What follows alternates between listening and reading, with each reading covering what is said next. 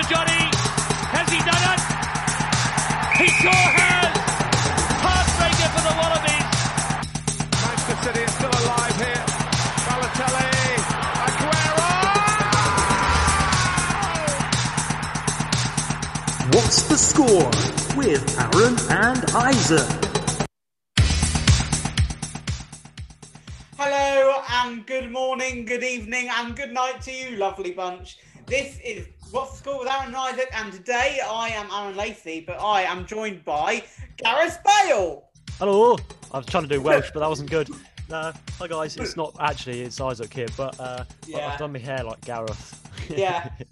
Because uh, I stuck an old pink hairband in it, just because that was the first one I could find. But it's getting in the way, so I've uh, it's, it's come to the And we are not supporting Wales for the Euros, we're just going to say. Anyway, Yeah. how There has your week been? Not bad. Did some more ultimate frisbee, some NFL, and some five-a-side football. In Have you the the rules to uh, NFL? No, I haven't. okay.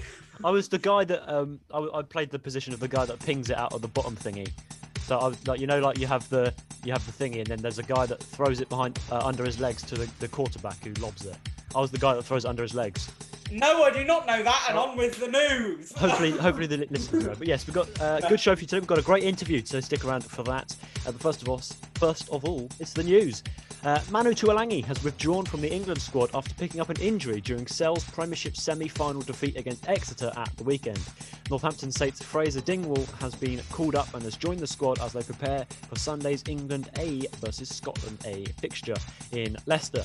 Eddie Jones's side will then play two Test matches at Twickenham against USA on Sunday the 4th of July and Saturday the 10th of July against Canada. So uh, interesting. Saturday 10th of July against Canada. We're going to see. Yeah. Yeah, we we are. And um, remind me, Isaac, anyone who's been called up to the England squad or Lions squad for that matter, how many are still there? Not many as it seems. yeah. But obviously, Manu's just returned from uh, injury, so uh, such a shame for him. Um, so he hasn't played for England since he's returned, but uh, yeah, real shame. But then um, Lions as well is interesting. Well, speaking of Lions, actually, um, Yeah. Alun Wyn Jones will lead the British and Irish Lions in their warm-up test against Japan on Saturday, with Dan Biggar and Conor Murray partnering at halfback. There are no England players in the starting 15, though Owen Farrell, who was one of the Saracens' contingent to arrive at the Lions camp late after helping to guide their side back to the Premiership on Sunday, has been named on the bench alongside uh, hooker Jamie George, Anthony Watson, and Courtney Lawes. Liam Williams has been given the fullback duties with Wales teammate Josh Adams and Scotland flyer Duhan van der Merwe on the wing, while Ireland pair Robbie Henshaw and Bundee Aki form the midfield. Um, now, in uh, pl- playing at number seven was going to be Hamish Watson. Playing at number three or one was going to be Zander Fagerson. Both Scottish, both have picked up injuries, both are now out of the squad. So, um, so yeah, it seems to be the Scottish people that get the injuries. So yeah, but um, it's, a shame for them. It's a shame. Uh, I really wanted to see. Hopefully, Hamish Watson will be back for the proper tests against South Africa because he's one of their best players for sure.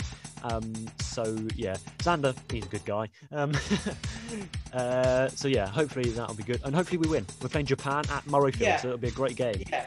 I Um, mean, I am very excited because Japan in the World Cup were utter class.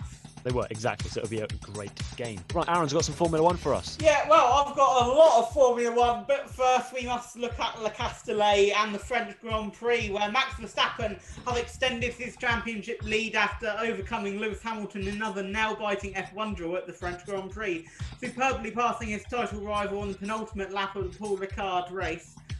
Uh, on an afternoon that was eventually dictated by team strategy with Red Bull and Mercedes cars evenly matched on track. Verstappen used his fresher tyres after his second stop to charge up behind a one-stopping Hamilton in the closing stages and pounced on his prey on lap 52 of 53. Verstappen swept past a struggling Hamilton on the main DRS straight as the Formula One 2021 season continues to sell up decisive wheel-to-wheel battles between its star drivers. And oh, it was brilliant. It was good. It was great to watch. It was one of the Yeah. good ones, yeah. Um, and it's it's it's it's proven now that Verstappen is as good as Hamilton because he overtook him. Like he, he has the ability to do so, and he Yeah. did. And I so I mean- can see it being his year. I mean, gone are the days of last year where you saw Hamil, where you saw that little one box and then H A M, and then you went right race over. You Um, can get yeah. race on 52 laps of 53. Absolutely brilliant. However, in But other wait, before before you go on, Yeah. I just want to say one of my favourite quotes from that race was uh, Bottas uh, over the team radio going, "I told you it was going to be a two-stop race." yeah. Uh, the Turkish Grand Prix at Istanbul Park has returned to the 2021 Formula One calendar in place of the cancelled Singapore event on October the 3rd. Uh, the event will form the middle leg of the triple header between the Russian Grand Prix and the Japanese Grand Prix. This is the second time that Turkey has been added to the 2021 schedule. It was briefly inserted as a replacement for Canada in June, but was quickly removed after the country was added to the government's travel red list. Um, brilliant to see it. Hopefully, we get a wet race, and hopefully, Lance Stroll wins, and everyone's happy. Fair enough. yeah, last much. year, at, um, last year at Turkey was when Hamilton won the uh, the tournament, the series, whatever you call it. Yeah, Um, so yeah, championship. That's what I was going for. Um, Yeah. but- so yeah, it would be a good race. And last year it was. So yeah, loo- looking forward to it. and the possibly the biggest news of the week. Silverstone will operate at full capacity for the British Grand Prix in July, meaning more than 140,000 spectators could be in attendance for the race. The Grand Prix takes place on July the 18th, a day before coronavirus restrictions are set to be lifted, but a full crowd will be allowed after organisers secured test event status for the weekend's racing. In 2019, the British Grand Prix attracted a race day attendance of 141,000. Now, we're going to have a full race. I mean, Finally, it's, it's been really a long time yeah. coming. It's interesting. Um, it's great to have a load of fan ba- fans back in Silverstone. Is the place to do it, I suppose. Uh, but it's interesting that it's a day before the restrictions. Obviously, it doesn't make too much difference, but even still, it's a bit odd. But I'm surprised it's been allowed. Generally, um, yeah, I mean, there's there's also um, me and my friends were chatting about this in uh, college this week, and we said um, the sort of thing was sports that aren't grab a ton of money and put it in your back pocket are being neglected. I mean, rugby. How many are in the Twickenham? So uh, it's up to ten thousand, I think. It is. Yeah, Yeah, but something like that. How how we were on about how is that fair? Exactly. Well, Twickenham holds a capacity of about eighty-two thousand, so it's Yeah. about an eighth of the capacity. So Yeah. But anyway, How, yeah, basically it's not fair. Boris saw it out. Um, simple as. Um, it, it'd be quite cool uh, to go to Silverstone. Actually, might look into that. Interesting. Just Yeah. just a thought about that. it's a lot of money. Right. Anyway, uh, next story. This is uh, one of the big stories for me. I didn't uh, realise this actually, but the away goals rule will be scrapped from all UEFA club competitions from the start of the 2021-22 season. The governing body has confirmed the rule was applied to determine the winner of a two-legged knockout tie in cases where the two teams had scored the same number of goals on aggregate over the two matches. If one team had scored more away goals, they would qualify for the next round. PSG and Porto both benefited from the ruling during the 2020-21 Champions League campaign. Likewise, PSG in the Women's Champions League. Now, this is a really big uh, thing actually because the away goals has been in place for quite a while now. And well, Aaron, would you like to explain what's going to be in place instead of it? Um, it, it is extra time and penalties, so like uh, international matches. Yeah. So, um, I am a bit. I'm actually quite happy because it'll make the matches a lot easier to watch, and you won't have to sit well, sit there with a notebook, notebook, go through all the possibilities. like what happens if it's one-one, two 0 or two-one? You, Yeah. you you just can watch a match and know there'll be a winner at the end of it who deserves it on the night. Yeah, that's fair enough, I suppose, and it will make it quite exciting on the night. It's just, uh, it's just, it's just change, isn't it? it's just change. Yeah, But I think it's a good change. I do think it's a good change. Yeah.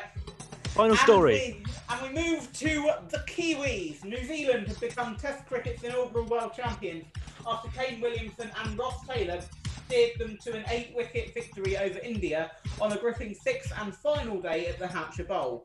The Kiwis were set 139 to win from 53 overs after rolling India for 170 and reached their target in 45.5 overs, despite a few scares in a as, as a weather weather affected game.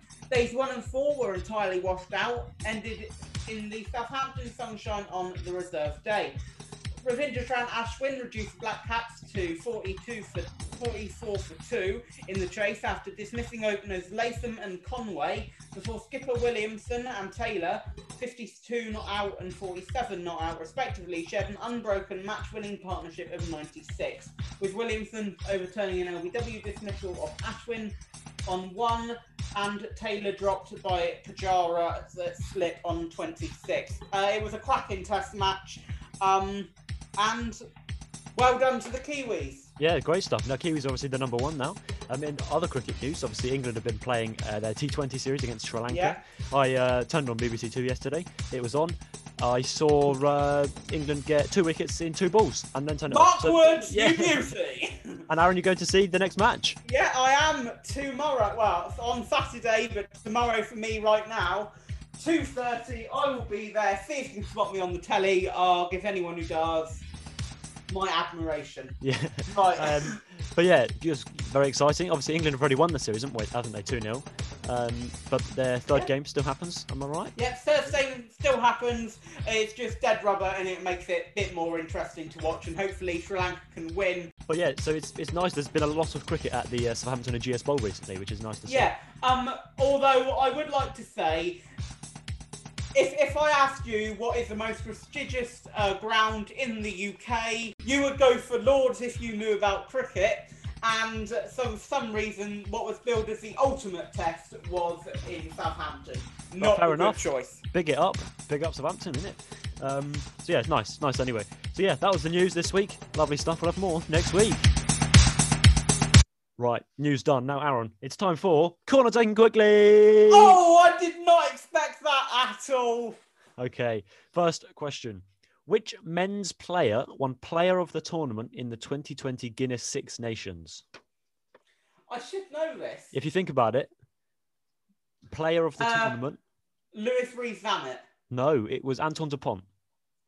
Damn it. You could have I got that. should- I okay, yeah, you yeah, I, got- yeah. I, I, yeah, yeah. Okay. Okay, so Isaac, take it quickly. Oh, Aaron, what is it? Let's go. uh, what is this, the highest speed ever recorded in a Formula One car in miles an hour, please? In miles an hour. Okay. Uh, this is. I'm going to sound silly here if I get this really miles out. Um, I'm going to say 200 miles an hour. No idea. 231. Okay, Not not too bad. Not too bad. Well done. Right, um, Isaac, what's up now? It's corner taken quickly. Oh no! Right, go on then. uh, Origi smashed in two so far. Well, three. right. Your second question. Another one about rugby. Name the four top seeds for the 2023 Rugby World Cup who were drawn against their opponents in December.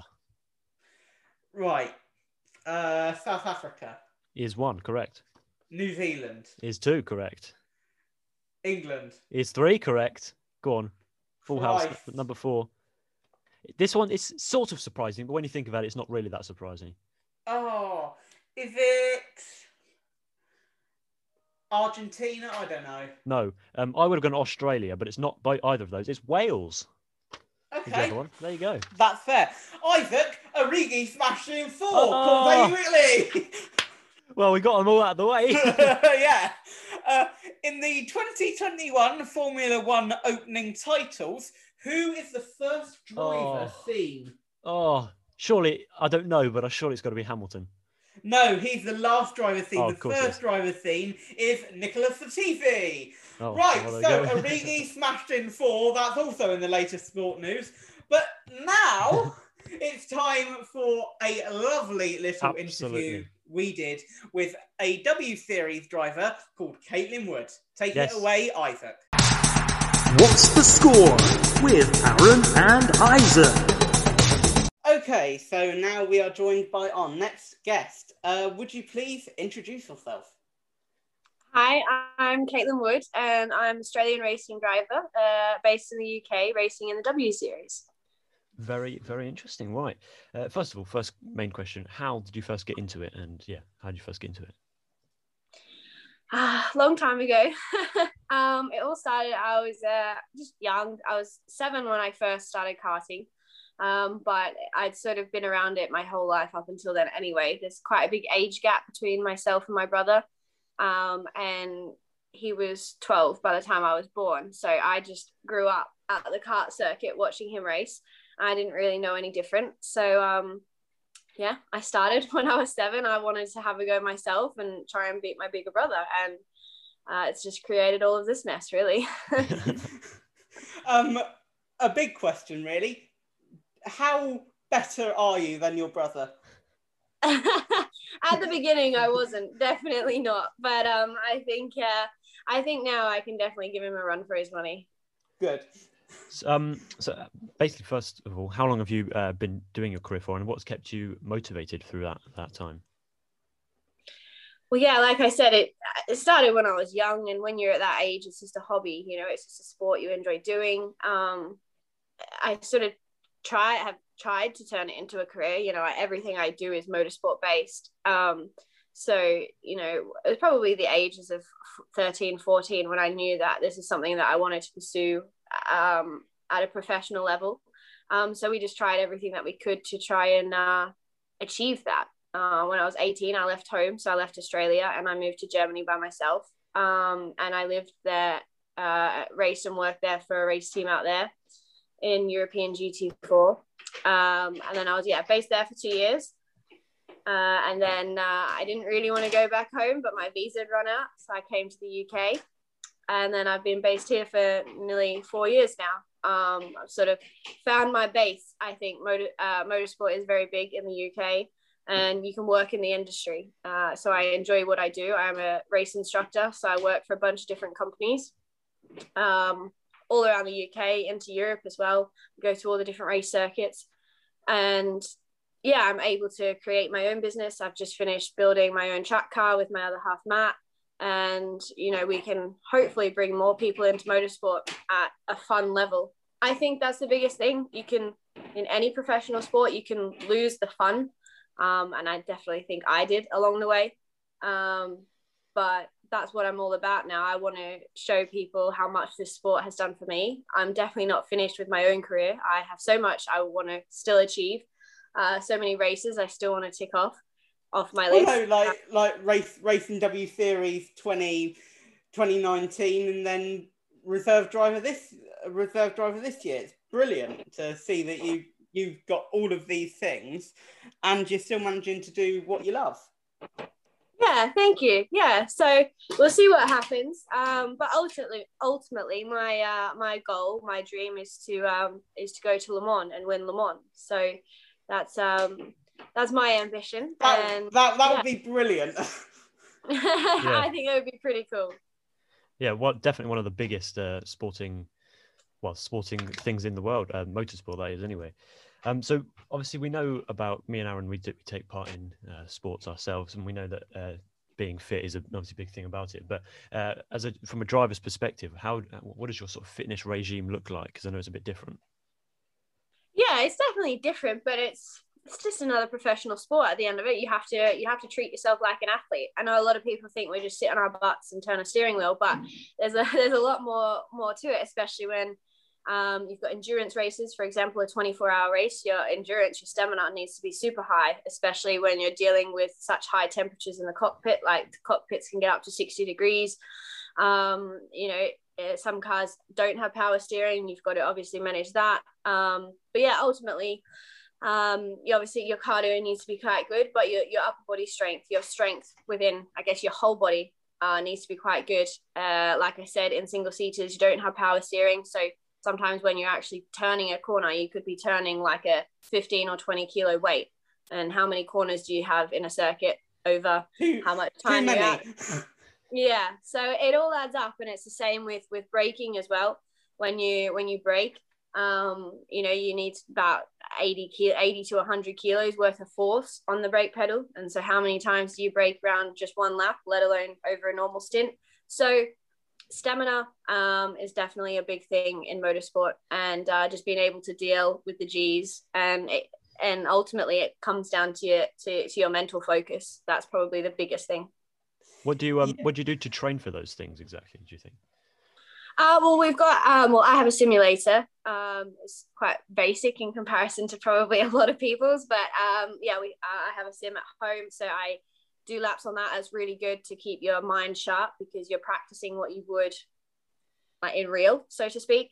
Um, it doesn't obviously replicate the forces, well, mine doesn't as much as what it would in real life, but it's still such a great uh, tool to use. And then obviously loads of gym training, loads of strength training, loads of running, loads of cycling, um, all of that type of stuff just to keep your body and your mind fit. Um, and then I work with um, a mind coach just to help make sure I'm in the right frame of mind. Um, and that that's pretty much you just do everything you would as a normal athlete um, and you're always trying to find that last little bit of you know that last little one percenter to be the best aren't you yeah sure. um, now in every sport there are always setbacks sometimes in uh, racing it's they're bigger than most especially with injuries but what has been your personal biggest setback that's a good question um, it's tricky because uh, I feel like there's been loads of setbacks along the way, probably more so than than uh, than uh, really good results, uh, and that's just sort of motorsport. You have those. Usually, when you have one, you never really have one. There's like a consecutive amount of them, and then you have this massive, massive high, and that's what keeps you going. It's a bit like a drug, isn't it? Um, so probably the end of 2019 um, after the W Series season had finished and I didn't achieve what I wanted to achieve. Um, I had quite an unlucky season. I wanted to represent Australia better than what I thought I did. But it's just your mind playing tricks on you at the end of the day. You can only do what you can do. And um, I didn't achieve what I wanted to achieve, and I need to accept that. And I've moved on now. I've become a better driver, better athlete, better person. And and yeah. and, and then sort of it's like at least your head's still very much in the door uh, for the years beyond because I'm sure W Series is going to go on for a very long time. Yeah, yeah, absolutely. Um, and yeah, just focus on myself. So I think that's probably been the biggest switch for me in finding my own team. Uh, you know, I found my own my own uh, driving coach, my own mental coach, and just really focusing on myself rather than trying to do so many things at once. Yeah, I mean that's that's that's what sports about, isn't it? Overcoming those uh, those setbacks and and just keep going, basically. Um, and obviously, yeah. one of the one, one of the biggest setbacks for the nation really has been uh, the lockdown in the past uh, year or so. so. What what did you do to sort of um, keep yourself going through that and keep yourself fit as well? Yeah, that was really hard because obviously I'm based in the UK and I just see everyone back home in Australia living a normal life. Um, yeah, I can't get, I can't really get home. Um, my parents come and can't come and see me either, so haven't seen them for nearly um, up to two years now, which is a bit crazy. Yeah. But um, it's a bit out of my control, so I just have to keep cracking on. But yeah, it was hard. it was hard. We uh, Matt and I just live in a little one bed apartment, so there, yeah, there was a few little tantrums with each other, but we uh, we got through it and yeah, I just tried to train as much as I could and just tried to use the time to focus on my career and myself because in motorsport, you never really get the time to breathe, let alone sit down for a few weeks. So eh, those few weeks turned into a few months. So yeah, it dragged quite a bit, but a lot of simulator stuff. We um, did a W Series esports league. So instead of being able to race in real, we did a league online. Um, so that was good. That was interesting. Learned a new skill, realistically, how to race on the simulator professionally. Um, and yeah, just loads of running. I couldn't get into the gym and I don't have um, a lot of weights at my house. So I couldn't really do too much strength training. It was a lot of body weight stuff. Um, but yeah, just trying to keep your mind sharp, keep yourself occupied, get yourself into a rhythm and do what you can do. Okay. Um, what would you moving on from setbacks and now going on to achievements, what would you classify as your greatest achievement? Oh, that's good. Uh, there's yeah, there's a few of them really. Um, I think, well, one of them was um, qualifying for the W Series in 2019, being one of the you know the 18 drivers from around the world to be selected. I think that was pretty cool achievement. Uh, previously, before that, I uh, finished on the podium. Um, in, was it was called the Blancpain GT Series in GT3 in Silver Cup um, in our Lamborghini GT3. So that was pretty cool because that was my first year in a professional field um, up against factory teams and everything like that. So um, yeah, to finish on the podium in our class, I think was was pretty pretty special in uh, in Misano. So um, yeah, those two definitely stand out to me. And uh, yeah, I'm sure there'll be many more along the way. It sounds like you've achieved a good amount already in your career, and I'm sure there's lots to, more to come. Um, so we have a few more questions a bit later on, but now it's time for our segment we do with all, of, I guess, it's extra time.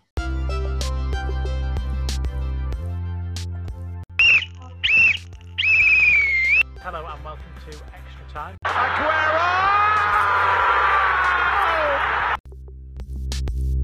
Aaron, would you like to explain what extra time is? Yes, extra time is where you are is where we give you the title of a list and you have to name as many things slash names that are on that list in 15 seconds. Now, your list is because we read that you um, competed in 2015 in Australian Formula 4.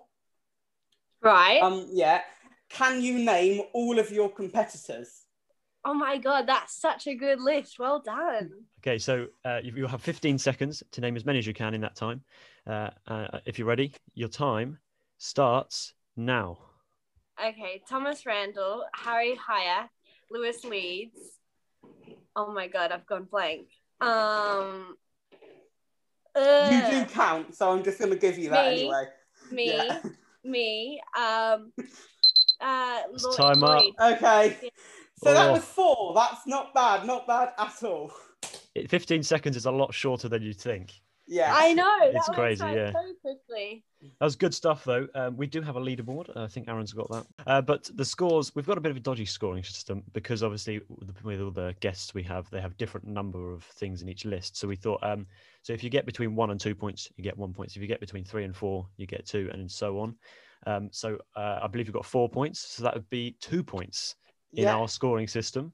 Two Which points in Okay. scoring system, which uh, puts you no, it puts you in a three-way tie. Very interesting. First one of them in second to last place. Yay. so what uh, I believe our um, our leaderboard stands. We have a dance coach at the top. We have a, a hockey player uh, and a cricketer joint second.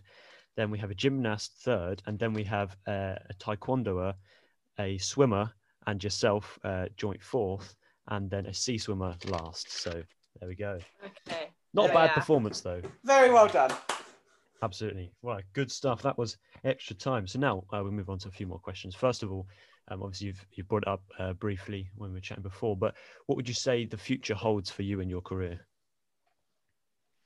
Um, well, yeah, like I said, my ultimate goal is to get myself on the 24 hours Le Mans grid. Um, and then, you know, I think it'd be a pretty cool achievement to be the first Australian woman to win it. So they're my they're my high goals that I want to achieve in motorsport. And trust me, there's loads of other ones along the way. You know, I'd love to do um 24 hour like Daytona, uh, all these amazing races from around the world, 24 hours in the Nürburgring. Um, you know, I've really sort of fallen in love with endurance racing uh, in my past, doing Bathurst 12 hour and Dubai 24 hours. So I think I'd really, um, you know, that's the route I'm looking to go down and to follow. Um, but right now, like right now within my career, is to just do the best job that I can do um, and take as much experience and knowledge that I can to become a better driver. Um, one thing I'm just really interested in is how do you keep yourself motivated in a 24 hour race? Because that cannot be in any way easy.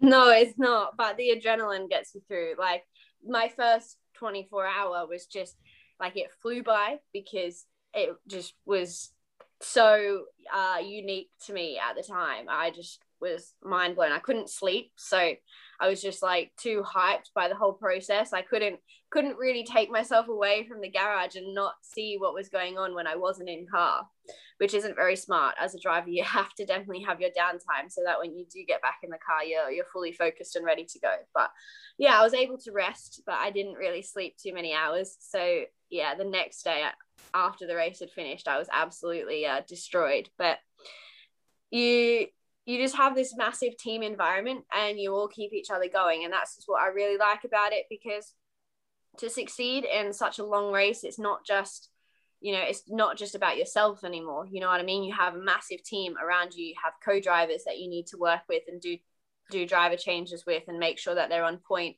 Make sure you're not doing little mistakes. Then you've got your pit crew that obviously need to do all the tire changes, any brake pads changes, any any changes on the car, fix the car if anything's happened. Um, and then you've got your engineers and and the whole team behind you, and you're all focused on this one goal. So you you have a lot of motivation and a lot of passionate people around you. So it's definitely not very hard to to um to not be motivated there may there may be a few um, young girls listening to this who would very much like to get into motor racing, and that's sort of mainly the point of W Series. Um, what what are your tips and tricks to those who want to get into motor racing? Yeah, if you want to get into into motorsport, then why not? Just do it. Do whatever you're passionate about, whatever you enjoy. If you don't like it, that's fine as well. But um, if you do, in whatever route, whether that's as an engineer, mechanic, driver. There's so many great initiatives out there now that you can sign yourself up to. Uh, there's FIA Girls on Track, which can also come around to schools all around the world and uh, help give little girls an understanding of what different roles in motorsport are about. And then obviously you've got the W Series, which highlights and is just uh, shows people what we're capable of and puts us, you know, at, at, a high level, and that's great. And there'll be more and more initiatives coming out from W Series as well to get more women and girls involved into the sport. But yeah, just reach out to people. Don't be afraid to contact anyone if you want advice or if you want support. Um, and just if you enjoy it, keep going. Don't don't listen to anyone else. Just listen to yourself. Yeah, it's absolutely great. And uh, well, it's, it's been it's been a pleasure to talk to you, and uh, me and Aaron are actually sort of starting to learn to drive um, in the next yeah. months or so, yeah. and uh, it's, it's given us some motivation. I think you know, getting Yeah. there. not to drive fast, obviously on the road. No. No. want to do that, No. but uh, you know, I, I I do love karting. I do. I, I've only been a few times, but it is great fun, and obviously, yeah, uh, anyone who who wants to do that, uh, definitely get get in a car and just go for it. Um, so yeah, it's been a pleasure to speak to you. Thanks very much for joining us uh, today. And uh, yeah, good luck with the rest of your career. Thank you very much. Thank you. What's the score with Aaron and Isaac? That was our interview with Caitlin Wood. Very good stuff. Uh, lovely stuff. Interesting as well. I didn't know much about um, W Series or all of her other driving experience, but yeah, Yeah, lovely stuff. and we wish her the best of luck if she ever gets into Le Mans. Exactly. Uh, or I wish her the best for this series of um, this season of uh, W Series as well, Yes. if she gets a race. Um, so yeah, there we go. Interview there. Now, ladies and gents, it's time for the biggest segment of the show. It's game, set, and match. All you have to do is guess the sporting moment. Sounds easy, there must be a catch. You will get three clues, and then you start guessing. This is game, set,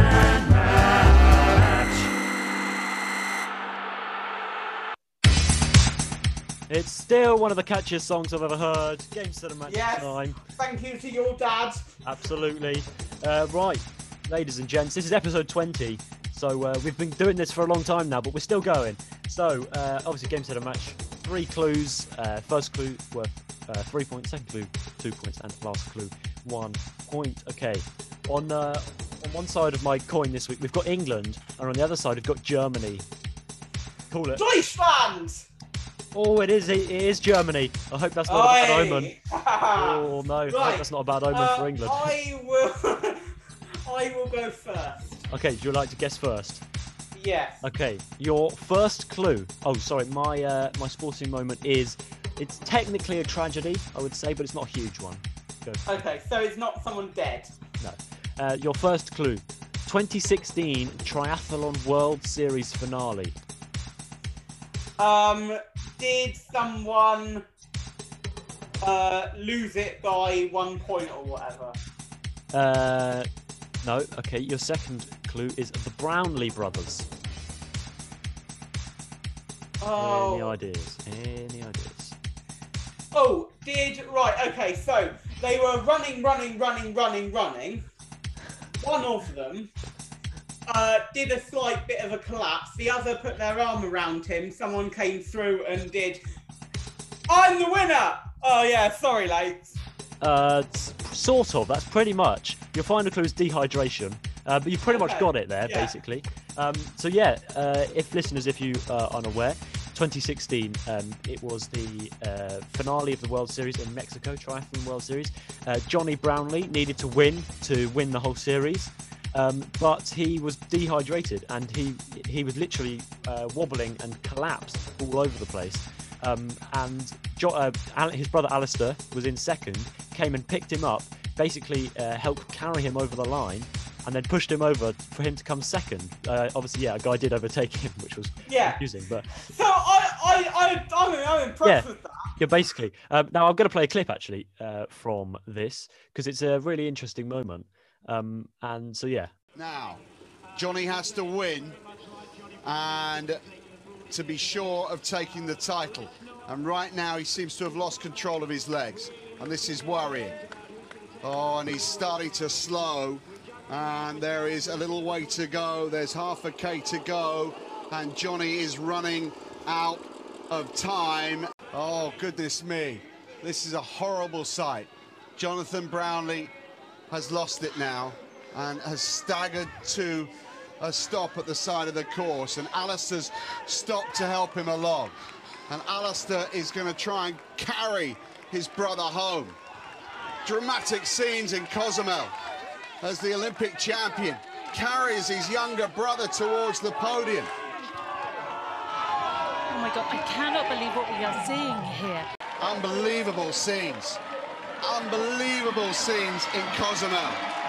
The Brownlee brothers arm in arm, but it's not by way of celebration. But Johnny can hardly stand, and Alistair is having to drag him across the line and pushing him home, pushing him home for second. Johnny finishes in second. well there we go. A bit of a clip there. Yeah, for um, that's that's amazing. That. yeah. Good, good on them is what I want to say. But the even better news, I have two points. You did very good. One of the first times. Now, just uh, uh, Jonathan Brownlee tweeted after they said, "Now, not how I wanted to end the season, but gave it everything. Thanks, Alistair Brownlee. Your loyalty is incredible." So yeah, lovely stuff. Yeah. and then Alistair uh, get a little clip. He says, "I wish the flipping idiot had paced it right." so yeah, there you go. That was uh, good stuff. Now, um, after that brief interlude, I just wanted to share that. After that brief interlude, uh, it's time for Aaron's uh, game set Yeah. and match. Uh, now, it is a rather loose victory this week for me. It's a loose in the term. So it is n- your first clue. West Ham versus Manchester United. Okay. Uh, was it okay? So, was it the whole thing about um, Jesse Lingard going from West Ham to Man? Well, Man United to West Ham on loan, but then did really well at West Ham. No, it isn't. Okay, fair enough. The second clue, 5th of December 2020.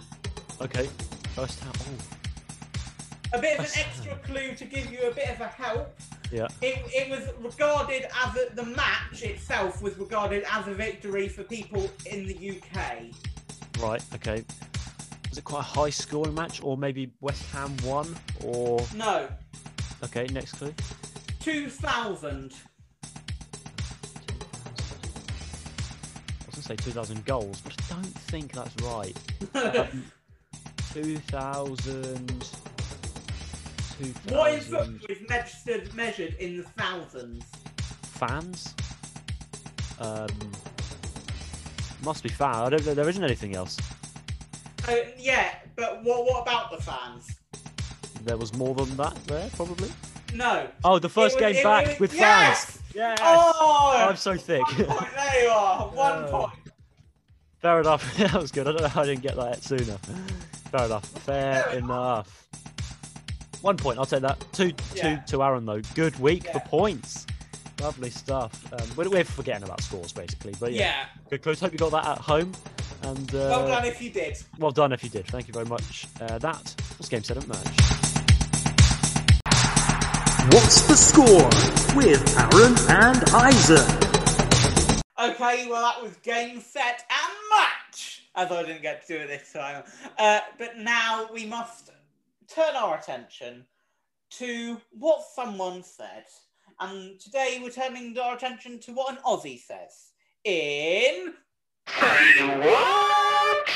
Right, yes, this is say what now. I'm gonna I'm gonna read some funny sporting quotes. Now this week we've got Daniel Ricciardo's quotes. He's a very funny man. So, first one for you.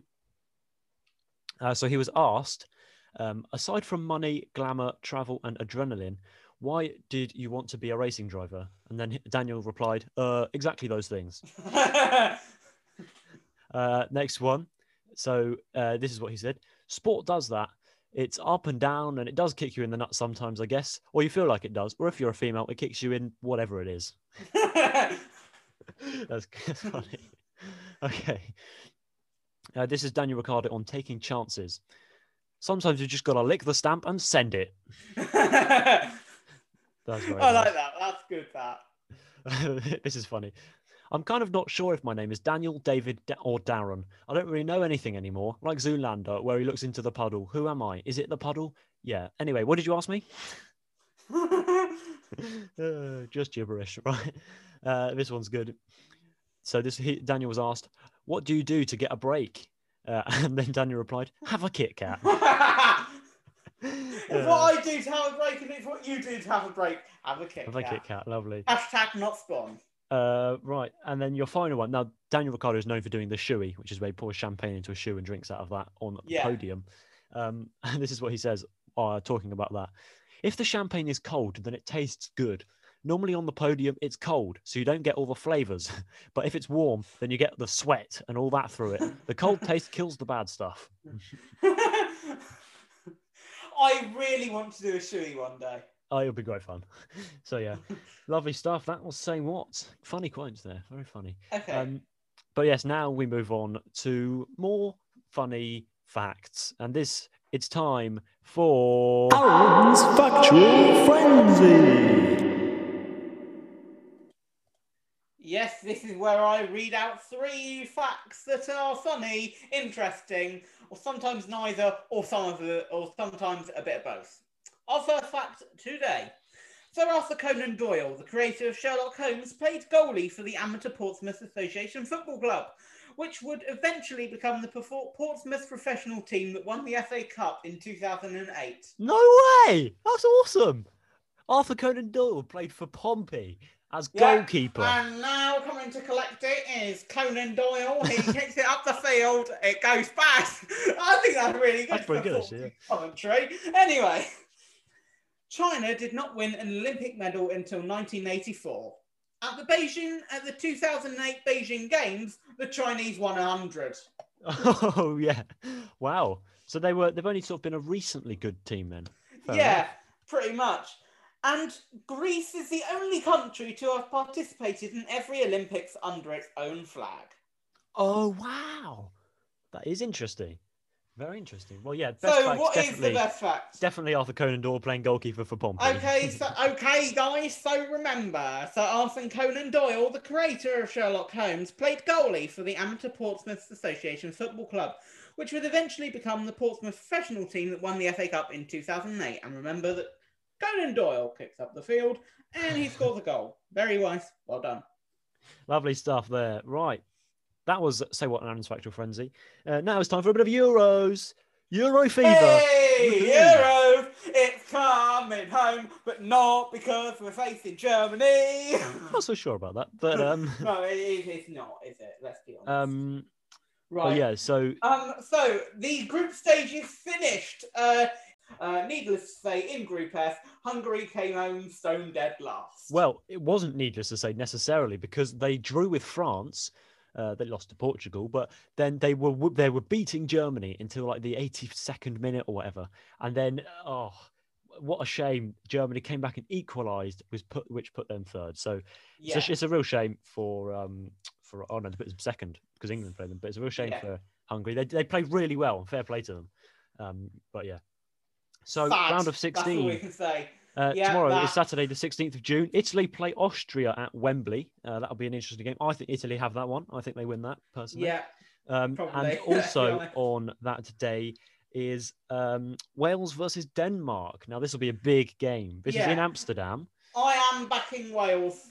Yes, I'm fully backing Wales. Um, Denmark have got something to prove. They they need to win the tournament for Eriksen. I think they've got it in Yeah, their heads. I think yeah. I genuinely I think fair play to them. They will. I reckon they will go far, um, just to do it for him. and I think they Well, I think they- it, they deserve it as well. They deserve it. So Yeah, they, it's a shame for Wales, but and I'm, Yeah, I'm, like I'm backing said, Wales. Wales, I'm backing Wales, but I think Denmark will win. I think Denmark will Yeah. win that. Now on Sunday, it is Netherlands versus Czech Republic. I think Netherlands have got that one. Personally. Yeah, I think Netherlands have got that. Don't really need to speak much more. Belgium and Portugal. Ronaldo v Lukaku. an absolute peach. Yeah. Yeah. Um, so Ronaldo has officially equaled the record of 109 goals for your country ever, um, uh, and he just needs one more. And so I'm sure he will beat it. I really am. I'm sure he'll beat it this tournament. So that'll be good to see. Even though I don't really want them to win again because they won it last time. No. But I, I think I would I would like Belgium to win because I just I just sort of like Belgium a little bit. Yeah. Um, I like Lukaku. We want Belgium to. I like Belgium Tielemans. Go on, Um, Belgium. Yeah, Right. but i- the interesting thing, right? So, um, on on Monday uh, is Croatia, Spain, and France, Switzerland. On Tuesday, Sweden, Ukraine, and England, Germany. But interesting thing is the round of 16 has been split into two sides, and you can clearly see one side is a hard side, one side is the easy side. Now, the hard side includes Belgium, Portugal, France, Switzerland, um, Croatia, and Spain, and oh, that's it. Yeah. Uh, so it's pretty much guaranteeing that England go through and then get mulled in the semis. No, well, not necessarily because um, in in England's side we've got obviously we play Germany, but then um, whoever wins out of that game, let's let's say in because okay, we'll talk about England Germany now. Personally, I think I'm fully backing England for this. Obviously, I think England will win. I do think England will win. Germany have had a stinker of a few games. They played amazing against Portugal, but then they were really bad in their first game, and against Hungary they weren't great. Um, I mean, they, they, they weren't great anyway because um, how many goals have we scored this tournament? England, Two. yeah, Yeah. how many goals? How many individual goal scorers have scored? one, One. Uh, how Germany many scored four against ha- Portugal in total in, uh, in Yeah. one game. Yeah, How, how many have um how many chances have we had in that Scotland game where we could have been winning it? nil. And how many chances does Harry Kane have to show he's captain? Unlimited. yeah, apparently Because so. Gareth's an idiot. He's just he's not great, Harry Kane, is he? No. I'd say you've got to stick Dominic Calvert-Lewin up there. I know he's the captain, but just also I think you've got to start Tyrone Mings instead of Harry Maguire. I don't like Harry Maguire, but I think you've got to. He's just not. I think Mings is better. I do. Mings and John Stones fullback. Now I also think against Germany, we'll, we might do a five at the back sort of thing. We'll have like Kieran Trippier um, and uh, Reece James on the wings. Then we have, and then maybe all three. I think maybe he'll put John Stones, Maguire, and Mings in the back, and then you've got like Declan Rice and Phillips in the middle, and then probably Harry Kane, Sterling, and maybe Foden. Grealish has got to start, surely, right? Jack Grealish has got to start. Yeah, Grealish starts. Harry Kane gets burned at the stake, so he can't be captain. But Uh, um, Raheem Sterling, yeah, fine keeping. He's been re- he's been the only goal scorer. he's so been. I mean, he hasn't been great, but he's the only one that scored goals. So, yeah, exactly. um, which is all we care about. But the FA is exploring the possibility of Ben Chilwell and Mason Mount taking part in socially distanced training with the full England group, so they can Yeah. In contention to face Germany, um, because they're the Chelsea player are isolating after being deemed close contacts with Billy Gilmour. Yeah, uh, who we would we would just like to say Billy Gilmour, if you're listening, un- unlikely you will be, but best of best wishes to you. Hopefully you get better. soon. Absolutely. And um, he he has people generally people have been calling Billy Gilmour the it sounds a bit weird, but the uh, the white Scottish Kante. Okay. Um. So like he's really that's close. a perfect. That that explains Britain perfectly. Um, so yeah, hopefully Mason Mount and Ben Chilwell can be back. I mean, I don't doubt that either of them will start. Um, Yeah, I, but- I don't I don't think they should be. no, I mean Mason Uh, Mount is a really good player. yeah. He's one. He's one that I think could. Uh, it'll be him or Foden probably. Also, I think Gareth Southgate is a really good manager. He just sort of struggles to manage this England team. I think um, it's just with the pressure of it. I think that's um, he's struggling with it. But yeah, anyway. But um, so England play Germany, obviously. Now Sweden play Ukraine on Tuesday as well. Now the winner of that game, I think it'll be interesting. I think it will be Sweden, but I would I would rather Ukraine win just because they've got yeah, Yarmolenko based on that. Uh, I would rather Ukraine because they probably are the easiest one. I mean, we should beat both of them if we get through. But Well, yeah. So, and that's the other thing. If England do beat Germany, we play the winner of that game. Now, interestingly, England versus Germany is in Wembley, and Sweden versus Ukraine is at Hampden Park. So Scottish uh, vibes are still there. Oh. um, But yeah, so I reckon it will be England Sweden. I'd rather Ukraine because I just like uh, Yarmolenko, West Ham dude.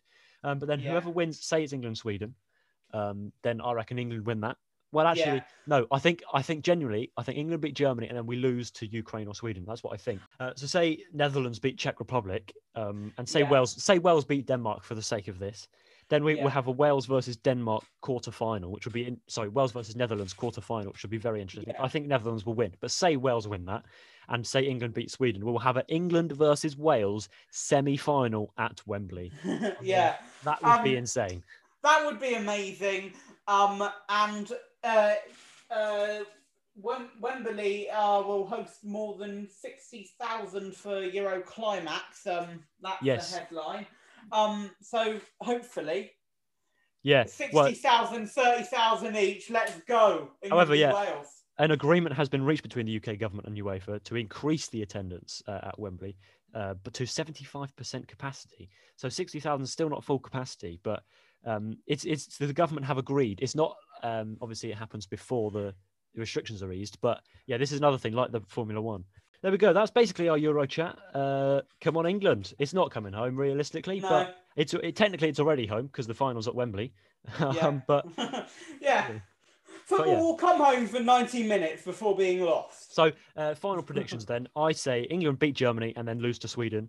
Um, and Wales, I say lose to Denmark, unfortunately. What do you think? Yeah, um, pretty much the same as as I would I would rather say England lose England win against Ukraine, and then the semis we just go for. Wales it will most Denmark. likely, if England do beat Germany and then they also beat Sweden or Ukraine, it will most likely be the Netherlands in the semi final. Okay, okay, and then we lose to the Netherlands one step short, which is normally where we are anyway. Yeah. Uh, but I have been saying, I did, I did, I have been saying before the tournament that England will be knocked out by Belgium. I did say the semi-final, but that's not possible. But it could be an England-Belgium final, so you never know. That- Might- it might come true. That that would be interesting because in in my house it will sort of be, come on Lukaku, oh no, come on Grealish. yeah. Um, We had a great interview today. Thanks very much to Caitlin Wood for that. Um, we'll have another one sometime in the future. Uh, but thanks very much for listening, basically. Aaron, what have we learnt this week? Well, this week we have learned that Sir Arthur Conan Doyle was rather handy at picking up a ball, and Daniel Ricciardo coined the phrase "Have a break, have a Kit Kat." Have a Thank break, have very a much. Kit Kat. In an Thank you Aussie very accent. much. yeah, thank you very, very much to Caitlin Wood and uh, us. Thank Yeah. you, us. Uh, have a fantastic week, guys. See, hear from you in a week's time. Goodbye. Yeah, we'll see you next week. Goodbye. What's the score with Aaron and Isaac?